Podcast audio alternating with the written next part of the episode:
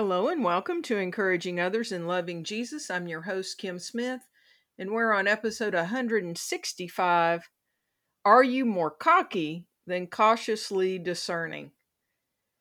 As we've been walking through the life of David, now David, the King of Israel. It's been an adventure so far. We have seen young David out doing what he was told to do by his father, just minding his own business, taking care of the sheep. And Samuel the prophet was called to his house and anointed him to be the future king of Israel.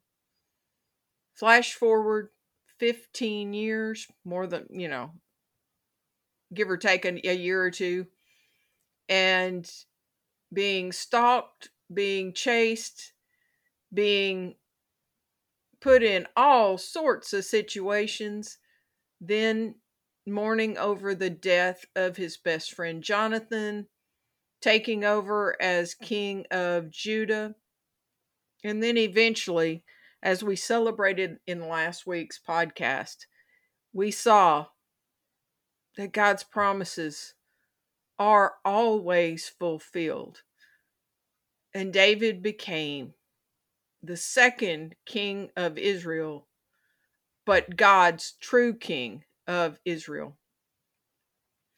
And this week we have a, a unique little story.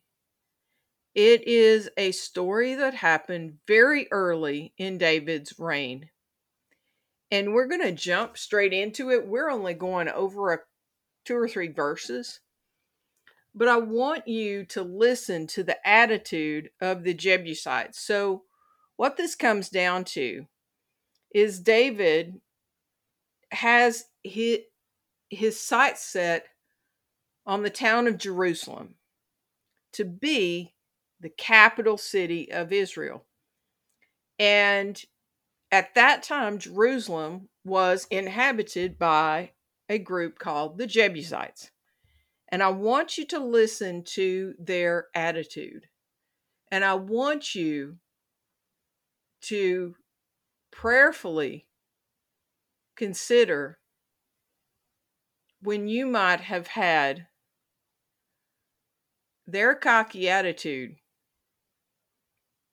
when it comes to your life, when it comes to your decisions, when it comes to whether you feel you are invincible,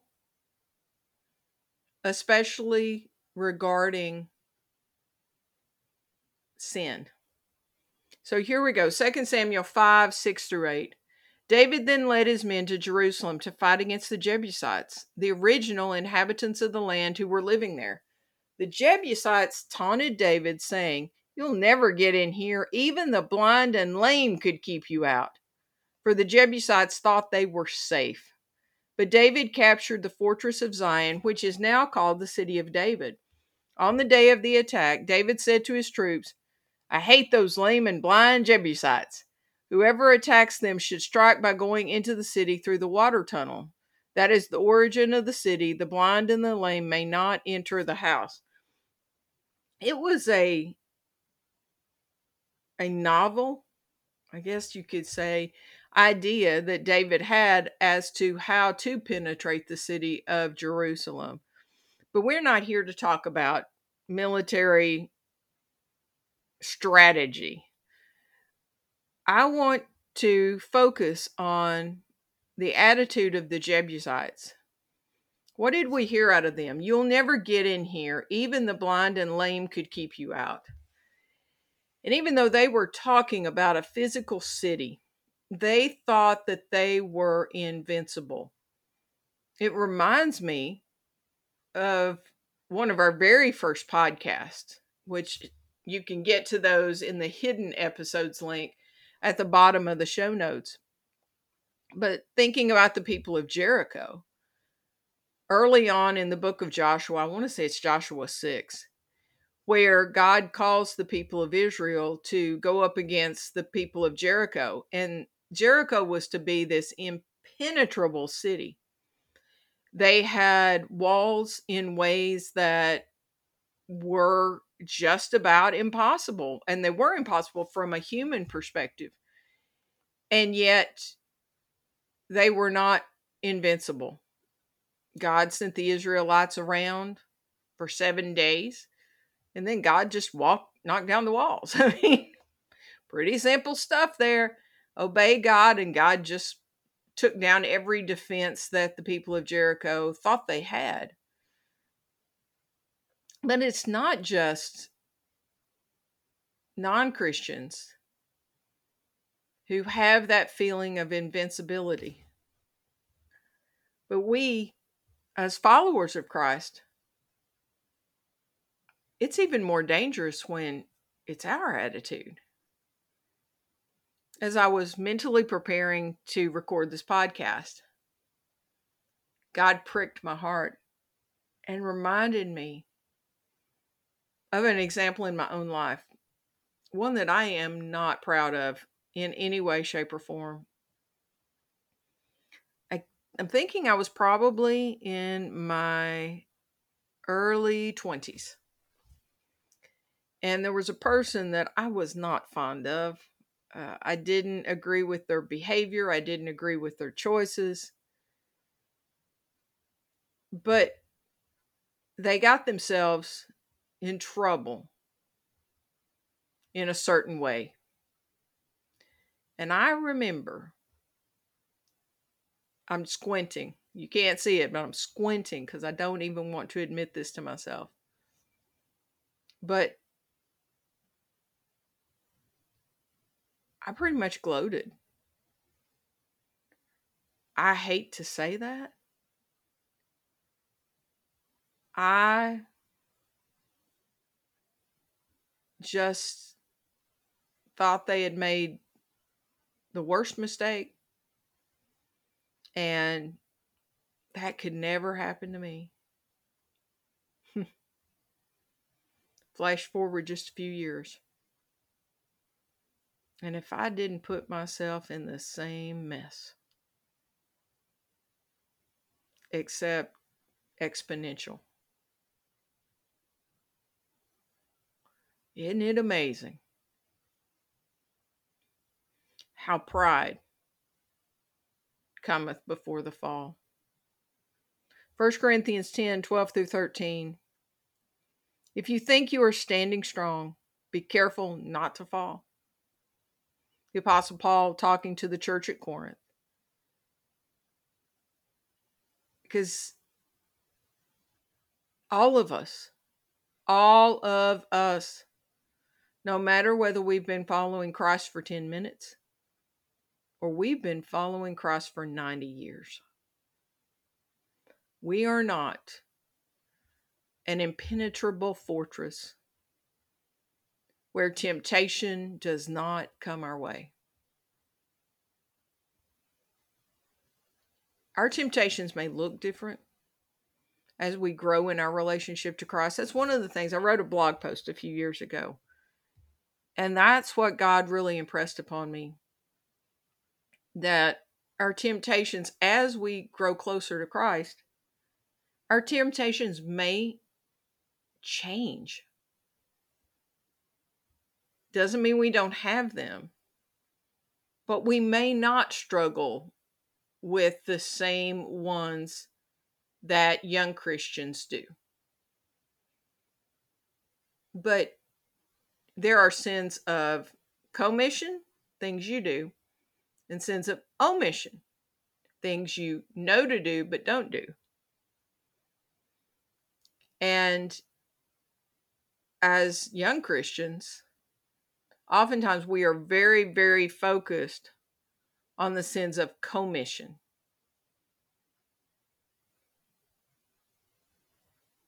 And yet we omit sharing Jesus with others, spending quality time in His Word. There's just we're never going to get away from sin. And we know from God's word that Satan is a deceiver. And Satan can penetrate our defenses. I've always told my Sunday school class that Satan really does not have to be very intelligent in order to trip many of us up. Like, it's pretty pretty easy to figure out how to tempt a young single lady. How do you tempt a young single lady? Well, you put an attractive single guy in front of her. Like, we sometimes are are so easily tempted. But it is so easy to look at others and see them fall. And whether we verbalize it or not, in our heart of hearts, we're thinking, that could never happen to me. And yet, Paul said, if you think you are standing strong, be careful not to fall. He goes on in verse 13, one of my favorite verses in all of the Bible. The temptations in your life are no different from what others experience. And God is faithful. He will not allow the temptation to be more than you can stand. When you're tempted, He will show you a way out so that you can endure. And that is if you're looking for a way out. But when we are so cocky, like the Jebusites in our scripture text today, we're so cocky, we're not looking for a way out. We're not looking to God. We are looking at me and what I want. And how easily we can be caught off guard. David and his men went in through the water system. The Jebusites did not see that coming at all. So, what are the water tunnels in your life? I want you to think as your weekly assignment feature. I want you to identify in which situations has overconfidence led you to disastrous consequences. It may have been in romantic relationships. It may have been in career choices. It may have been in dating relationships where you put yourself in situations that you never dreamed that you would face the temptations that you did and you would make the choices. You know, I'm just pondering somebody that I know and I I just can't imagine that they would have ever dreamed that their life would have turned out the way it has. Never would it have been mapped out in the way that it has unfolded. And so much of that was personal choices. I really, as we ponder this for this week, I really want to pray for all of us that we we humble ourselves before the Lord. And really ask Him to show you what ways Satan is using tunnels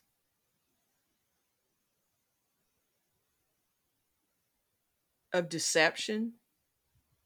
It may be the internet.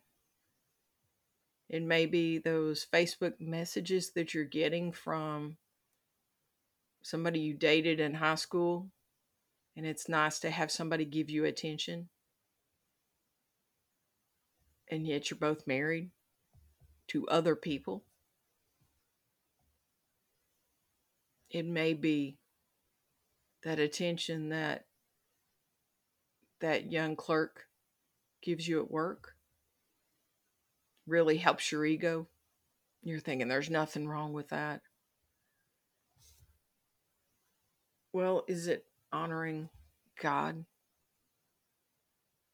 Is it honoring your spouse? You know, it's it's not far into scripture from where we are now that we're going to see David David that is so triumphant at this time, and David who has endured so much in the years between his blessing as the future king and his receiving that promise. But we're going to see him. We're not going to see him victorious. We're going to see him fall we're going to see him fall. Well, let's say run, forget about fall, run into sin. Sin that hurt him, sin that hurt others, sin that hurt his nation, sin that hurt his family. There is none, not one of us, as Romans says, that there's none righteous, no, not one. So prayerfully consider where are your weak points? Where are those places where Satan has made headway and you haven't even seen it? you may think, I've got it all together. And the way he is getting to you is through pride.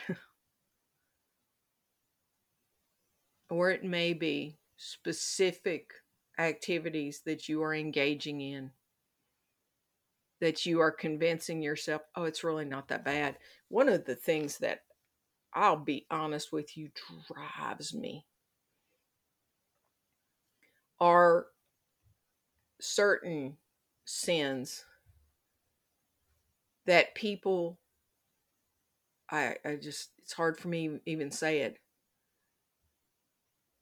they say well it's not hurting anyone else let's use pornography as an example i have heard that statement where pornography the viewing of pornography is not hurting anyone. Oh, really? Well, let's think about that for a moment. Number one, it is hurting the person who views the pornography because it changes that person's perspective regarding sexuality, regarding human beings, regarding themselves.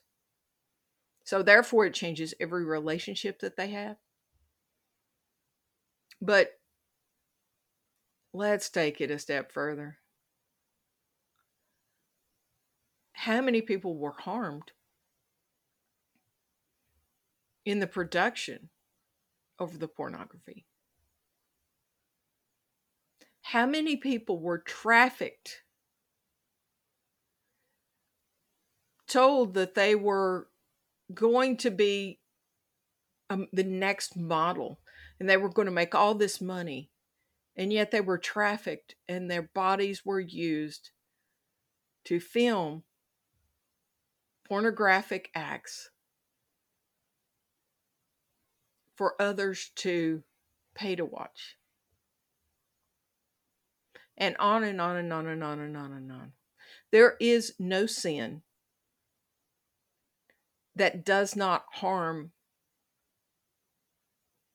multiple people. And all sin hinders your relationship with God.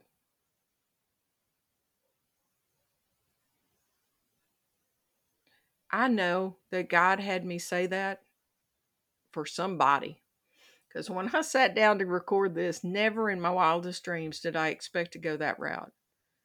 So if that touched your heart, like consider that straight from the Lord. We all have our own water tunnels. We have those places where we don't even think about being a place or an avenue of sin that would destroy us. And yet it can and it will if we don't get past the cockiness and become cautiously discerning and pray a prayer such as Psalm 139, 23 through 24. You should have this memorized by now. I've prayed it so many times, but dear God, I pray that you would search each of us and know our hearts. You would test each of us and know our anxious thoughts. You would point out any way in us that offends you, and you would lead us in the way everlasting. Dear Father, for any water tunnels that we have in our life that we are totally unaware of, either because of cockiness, because we don't feel like we could possibly fall into that trap, or just by ignorance, where we're just not looking and Satan is gaining ground. I pray in the name of Jesus that you would open up our spiritual eyes and ears and you would help us see what he is trying to do, not only in our own lives, but in the lives of those we love. Dear Father, I pray that we would go to you. I pray that we would trust in you. I pray that we would hand our hearts over to you and that we would be 100% surrendered to allow you to root out anything in us that is not of you. Dear God, for those sins that people are tempted to think do not affect others. Oh, dear Father, in the name of Jesus, please convict them. Please open up their spiritual eyes and ears. Please let them see your perspective on sin.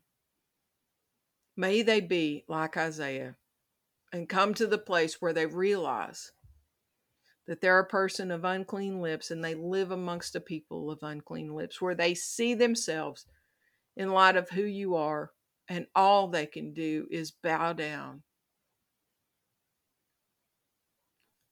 and ask for forgiveness, plead for your mercy, and then worship you. I thank you because I know you will answer this prayer. In Jesus' name I pray, amen.